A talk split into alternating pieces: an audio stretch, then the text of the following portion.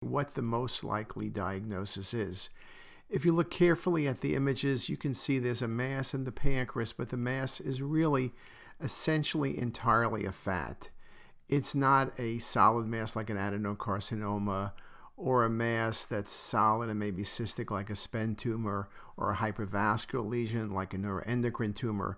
It's a classic fatty tumor. Lipomas of the pancreas are relatively uncommon. Usually they're small. This is one of the larger ones. It's a benign leave alone lesion.